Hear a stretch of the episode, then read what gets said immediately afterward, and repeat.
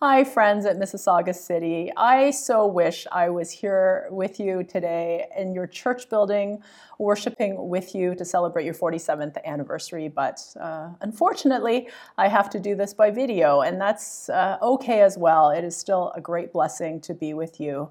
I want to first say thank you so much for inviting me to be part of this very special day. Uh, 47 years being the church in your local community, serving God uh, faithfully among people in your community. What a blessing that is. So, congratulations for 47 years. Well done. Um, thank you for inviting me to be part of it. I also want to thank you for being partners with CBM in your global mission work. Your commitment to mission, particularly in the Philippines, is such a blessing to our partners, particularly in this difficult time they have been facing. So, thank you so much for that ongoing commitment. Are you good at waiting? Well, I have to admit to you that I am terrible at waiting. And in the days when we could travel, I was one of those ultra efficient travelers because I didn't have the patience to wait in lines. My tiny all wheel drive carry on bag was packed for ultra space saving. And I have a Nexus card to avoid lineups and times that I had to go through customs. And all my accommodations are always pre booked, and the quickest route out of the airport is pre programmed into my phone. Well, my husband also likes to make fun of me because I am one of those most easily deterred shoppers ever if there is any kind of lineup, uh, getting into the parking lot or paying, I sometimes will just turn around and go home. Hard to believe, right? Well, then 2020 came, and all of our lives became about waiting. Does it sometimes feel like we're just collectively holding our breath as we wait? Maybe for a vaccine to end this pandemic. For some of us, Maybe it's to hear that we can finally go back to work. Uh, for a time when our kids can safely go back to school without masks, without fear of being infected by a virus. For a time when we can come back together uh, to our church building um, and worship together as a whole community. For a time when our world will go back to normal well, I have to break the news to you today that when the day comes that COVID 19 has passed us, waiting will not end. And that's because the work of God's mission requires waiting. His work of redemption and transformation doesn't happen quickly and often not in the way or the speed we would probably prefer. As participants in His work, we have to take the long view. God calls us to be people who wait for His plans to come into fruition. What does that mean to wait well on God? Do we wait kicking and screaming? Do we do it shouting out to God? When is this going to be done? What is our posture as we wait? One question that I find myself asking a lot these days is how do we live as God's people in a time when there is constant change? As believers, we know that He is the one thing that never changes. In Hebrews 13:8, we are told that Jesus Christ is the same yesterday, today, and forever. We can be assured that though change is constant, God's love for us is more constant. Being loved by Him means He will not desert us or leave us during those times of waiting. But how can we wait well in times like these? First, we wait with open hands. We wait with open hands. 13 years ago, I became a parent for the first time, and one of the most important things I learned from that experience was that I was a control freak.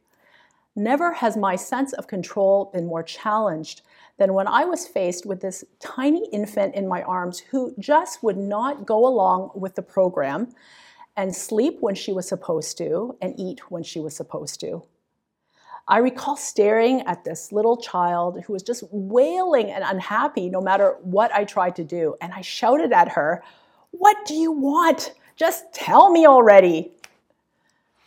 my friend who was a doula back then, she's now a doctor, but she came for a visit, and within five minutes, she had my daughter comfortably asleep in her arms. I recall staring at her in bewilderment as she said to me, You're just holding her the wrong way. She's just uncomfortable. As soon as my friend showed me the proper way to hold her, it was like magic. Her whole body just relaxed, and so did I. As churches, we often are like that in our own ministries, aren't we? We create programs and we might set goals that we want those programs to achieve. We treat the results like we own them. And sometimes we want to just shout to people, just get with the program already so that we can achieve what we had planned from this. If there was ever a year in which we've all been forced to learn how to let go and how to let hold our plans loosely, this is the year. But really, God wants us to serve with open hands all of the time. Having open hands allows us to let things go when our plans may deviate from what we intended. It allows us to not feel the pain of the tension that comes from clenching so tightly it hurts when we let go. One of the things that I am very passionate about in my own life is the issue of global gender equity. God personally convicted me on this particular issue on a trip to India in 2009 when I saw a young girl who was probably no older than five years old begging for change from people sitting in cars on a busy street in New Delhi. Out of that experience, we created the She Matters campaign, in which almost 300 Canadian Baptist churches have participated all around the world, we see where girls and women are not allowed to flourish to their full potential just because they were born female.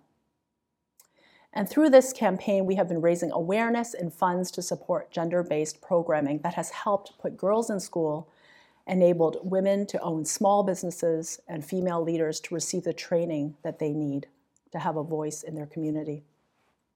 This campaign has been one of the most meaningful things that I have worked on during my years at CBM. And then COVID hit. This was the headline that popped into my inbox on August the 4th. COVID 19 putting millions of girls at risk of never returning to school. In that article and other subsequent ones put out by the UN, it detailed that the cause of gender equity has been set back by about 20 years due to COVID 19. The majority of the youth who will not be able to return to school ever are girls. The majority of the businesses that will never reopen are owned by women. Gender based violence rates have increased exponentially around the world. I must admit, these statistics are disappointing and heartbreaking to hear for something that I have poured my life into. It is easy to throw our hands up in despair when we hear these disappointing results about the things we have poured our lives and energies into. Yet, here in this psalm, David tells us in verse 14 that the Lord upholds all who fall, lifts up all who are bowed down. The Lord cares about the needs of the weak. He helps all who fail and raises up all who are oppressed. We are reminded that it is God who ultimately lifts up the heads of the downtrodden, not us. We play a part in it, but it is His work to complete it. We need to trust that He knows the needs of those girls who are unable to return to school and the needs of all the others who are suffering. He doesn't ask us to hold these things we've invested into with a tight grip. He requires us to do our part with open hands and wait for Him to do the rest. Secondly, as we wait, we have to do it with open hearts. We wait with open hearts. What does that mean to live as open hearted people? It means allowing others to enter into our lives and willingly giving ourselves to help them in their cause. We do this not to get something in return, but out of compassion and generosity, both in gratitude to God and for the people that we serve. It is sometimes easy for us to be generous with our money, isn't it? But less easy to be generous with ourselves. The act of opening ourselves up to others is like serving as the host of an open table. Tables have a lot of significance throughout Scripture, as you probably know. One of the most prevalent images in the New Testament is that of a banquet table. Jesus' table is one of grace where anyone is welcome. In verses 15 to 17 of this chapter, David writes that the eyes of all look to you and give them you give them their food at the proper time. You, sat, you open your hand and satisfy the desires of every living thing. The Lord is righteous in all his ways and faithful in all he does. Here we are given the image of God who is feeding those who are hungry right from his own hand. We are told that he satisfies their desires, and so he is giving them more than just their basic needs. He is feeding them in abundance until they are fully satisfied. In the same way, we are to live with open hearts and to give abundantly of ourselves to others. Well, we may already live open heartedly with those we love, but are we able to do that with those we don't? Luke 14 contains the parable of the great banquet. This parable challenges us to ask ourselves who would we invite to be at our table? Who do we have trouble inviting? Do we invite those who are from the margins, the downtrodden, I want to share with you a story of what it looks like to generously invite everyone to the table. As you know, on August 4th, an explosion occurred in a warehouse in Beirut, Lebanon, killing 203 people, injuring over 6,500 people, and leaving 300,000 people homeless. This happened in a country that has already been battered by political unrest financial crisis that has devalued people's life savings, a raging healthcare crisis from COVID 19, and a Syrian refugee crisis that has lasted 10 years and is still going. You would think that living in such circumstances, you would say, enough already. I've had enough. I have enough of my own worries, and I don't have the ability to care for others when I've lost so much. I'm just trying to survive here myself. Well, people from local churches in Beirut have been the frontline responders helping those who have lost loved ones. People who have watched their homes and their livelihoods destroyed. They opened up their homes and their pantries and their tables and gave their time and energy and welcomed people into their lives. A few days after the explosion, we asked one of our field staff, Joe Breedy, who lives in Beirut and who was on the front line serving, how people were doing he told us this. It is very normal for the church to respond. We carry the message of hope, of love, of reconciliation, and we cannot express this message if we don't. We are driven by compassion and the love of Christ, but also responsibility. Many churches have formed teams and went down to the streets to help clean shattered glass on the street to clean people's houses, their workshops, distributing sandwiches and water, and even helping some of the wounded on the streets. We are thankful for the church, for the body of Christ to do what we are doing today in Beirut. I am thankful for the opportunity that God has given the church to serve our community. Likewise, our partners, Arab Baptist Theological Seminary and MERATH, offered shelter and food to families who lost homes, as well as provided counseling for traumatized children. This is what it looks like to live as open hearted people amidst suffering, pain, and tragedy. This is what it looks like to wait well on the Lord, pouring ourselves out, welcoming people to our tables, assisting those in pain. I just read a report from our partner today saying that the funds that were so generously offered to them from Canadian Baptist churches like Mississauga City will enable them to rebuild the homes of 60 families. You opened your hearts to the people of Lebanon in the, their time of need. Lastly, to wait well, we have to wait with open minds. We have to wait with open minds. Participating in God's mission of redemption and transformation in a broken world requires us to have a firm belief that God has not deserted us. In those darkest days, we cannot allow our minds to be clouded with despair over what has been lost, but look forward with anticipation as to what is to come. Of course, we may ask, When, Lord? When will this be over? But we find comfort in knowing He does not leave us to wait alone, and that we can actually draw closer to Him in those times. In verses 18 to 21, we are told that the Lord is near to all who call on him, to all who call on him in truth. He fulfills the desires of those who fear him. He hears their cry and saves them. The Lord watches over all who love him, but all the wicked he will destroy. My mouth will speak in praise of the Lord. Let every creature praise his holy name forever and ever.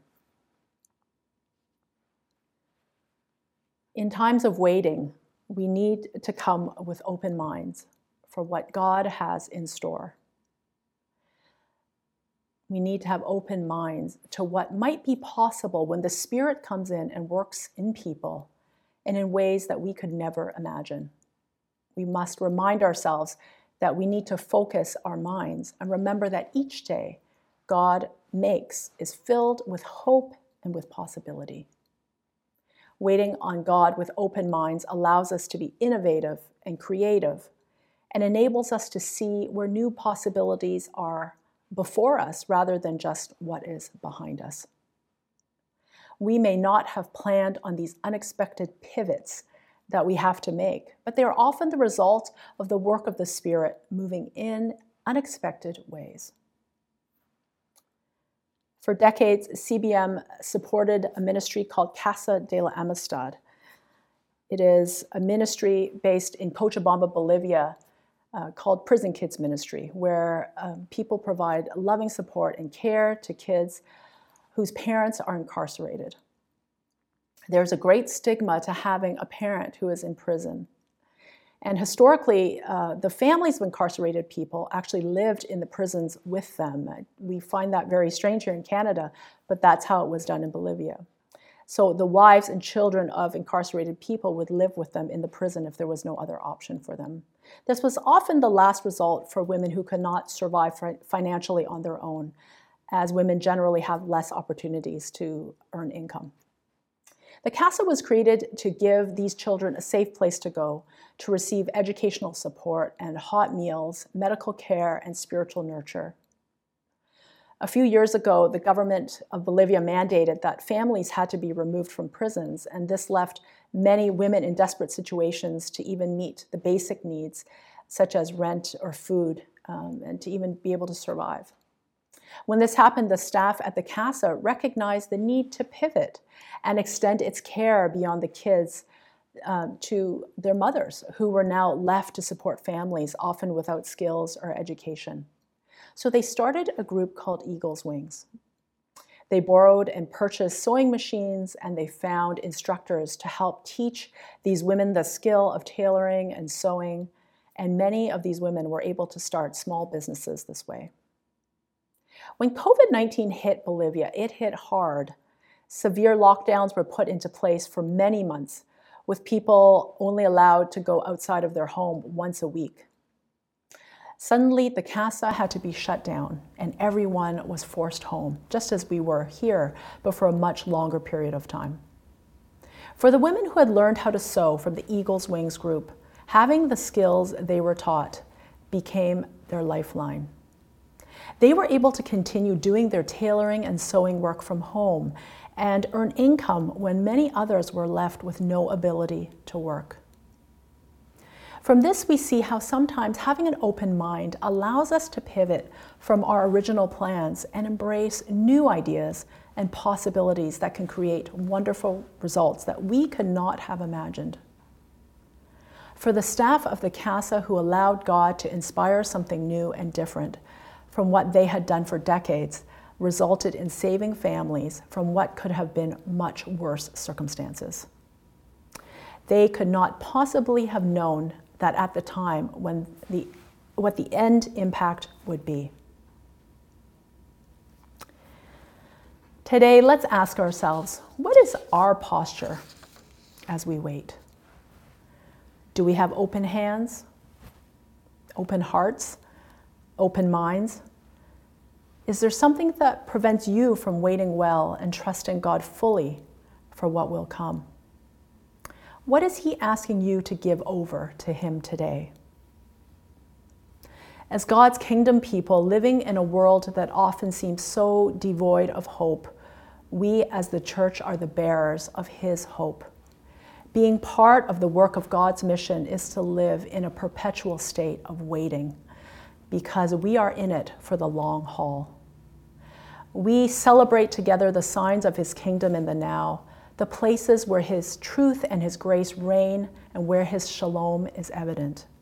Yet we also live in the tension with waiting on the not yet, the places where we need his rule and his reign to come, the places where we need to do our part to bring God's hope and healing in the midst of brokenness and pain. Brothers and sisters, let us keep ourselves open to the possibilities of what God has in store and wait to see what glorious things He will do. Together, let's wait well on the Lord. Let us pray. Dear God, we thank you for calling us to be your people in the midst of constant change. We know, Lord, that you are steady, you are sure and that you never change. God, we ask that you would continue to make us people who bring your hope and your healing in a world of brokenness. Help us to be people who wait well on you, Lord, who wait with open hearts and open minds and open hands to the possibilities of what you will do among us. God, give us strength as we try to navigate these challenging and difficult times. Help us to be people who lovingly reach out to our neighbors and into the world because we have good news to share. We thank you, God, that you are always the one who is guiding everything that we do and that the work is ultimately going to be finished by you. So help us to do our part, Lord. Help us to be faithful to what you have called us to. Help us to be people who bear the good news of Jesus Christ in a world of great need and hurt. Thank you, God, for your goodness to us. In Jesus' name we pray. Amen.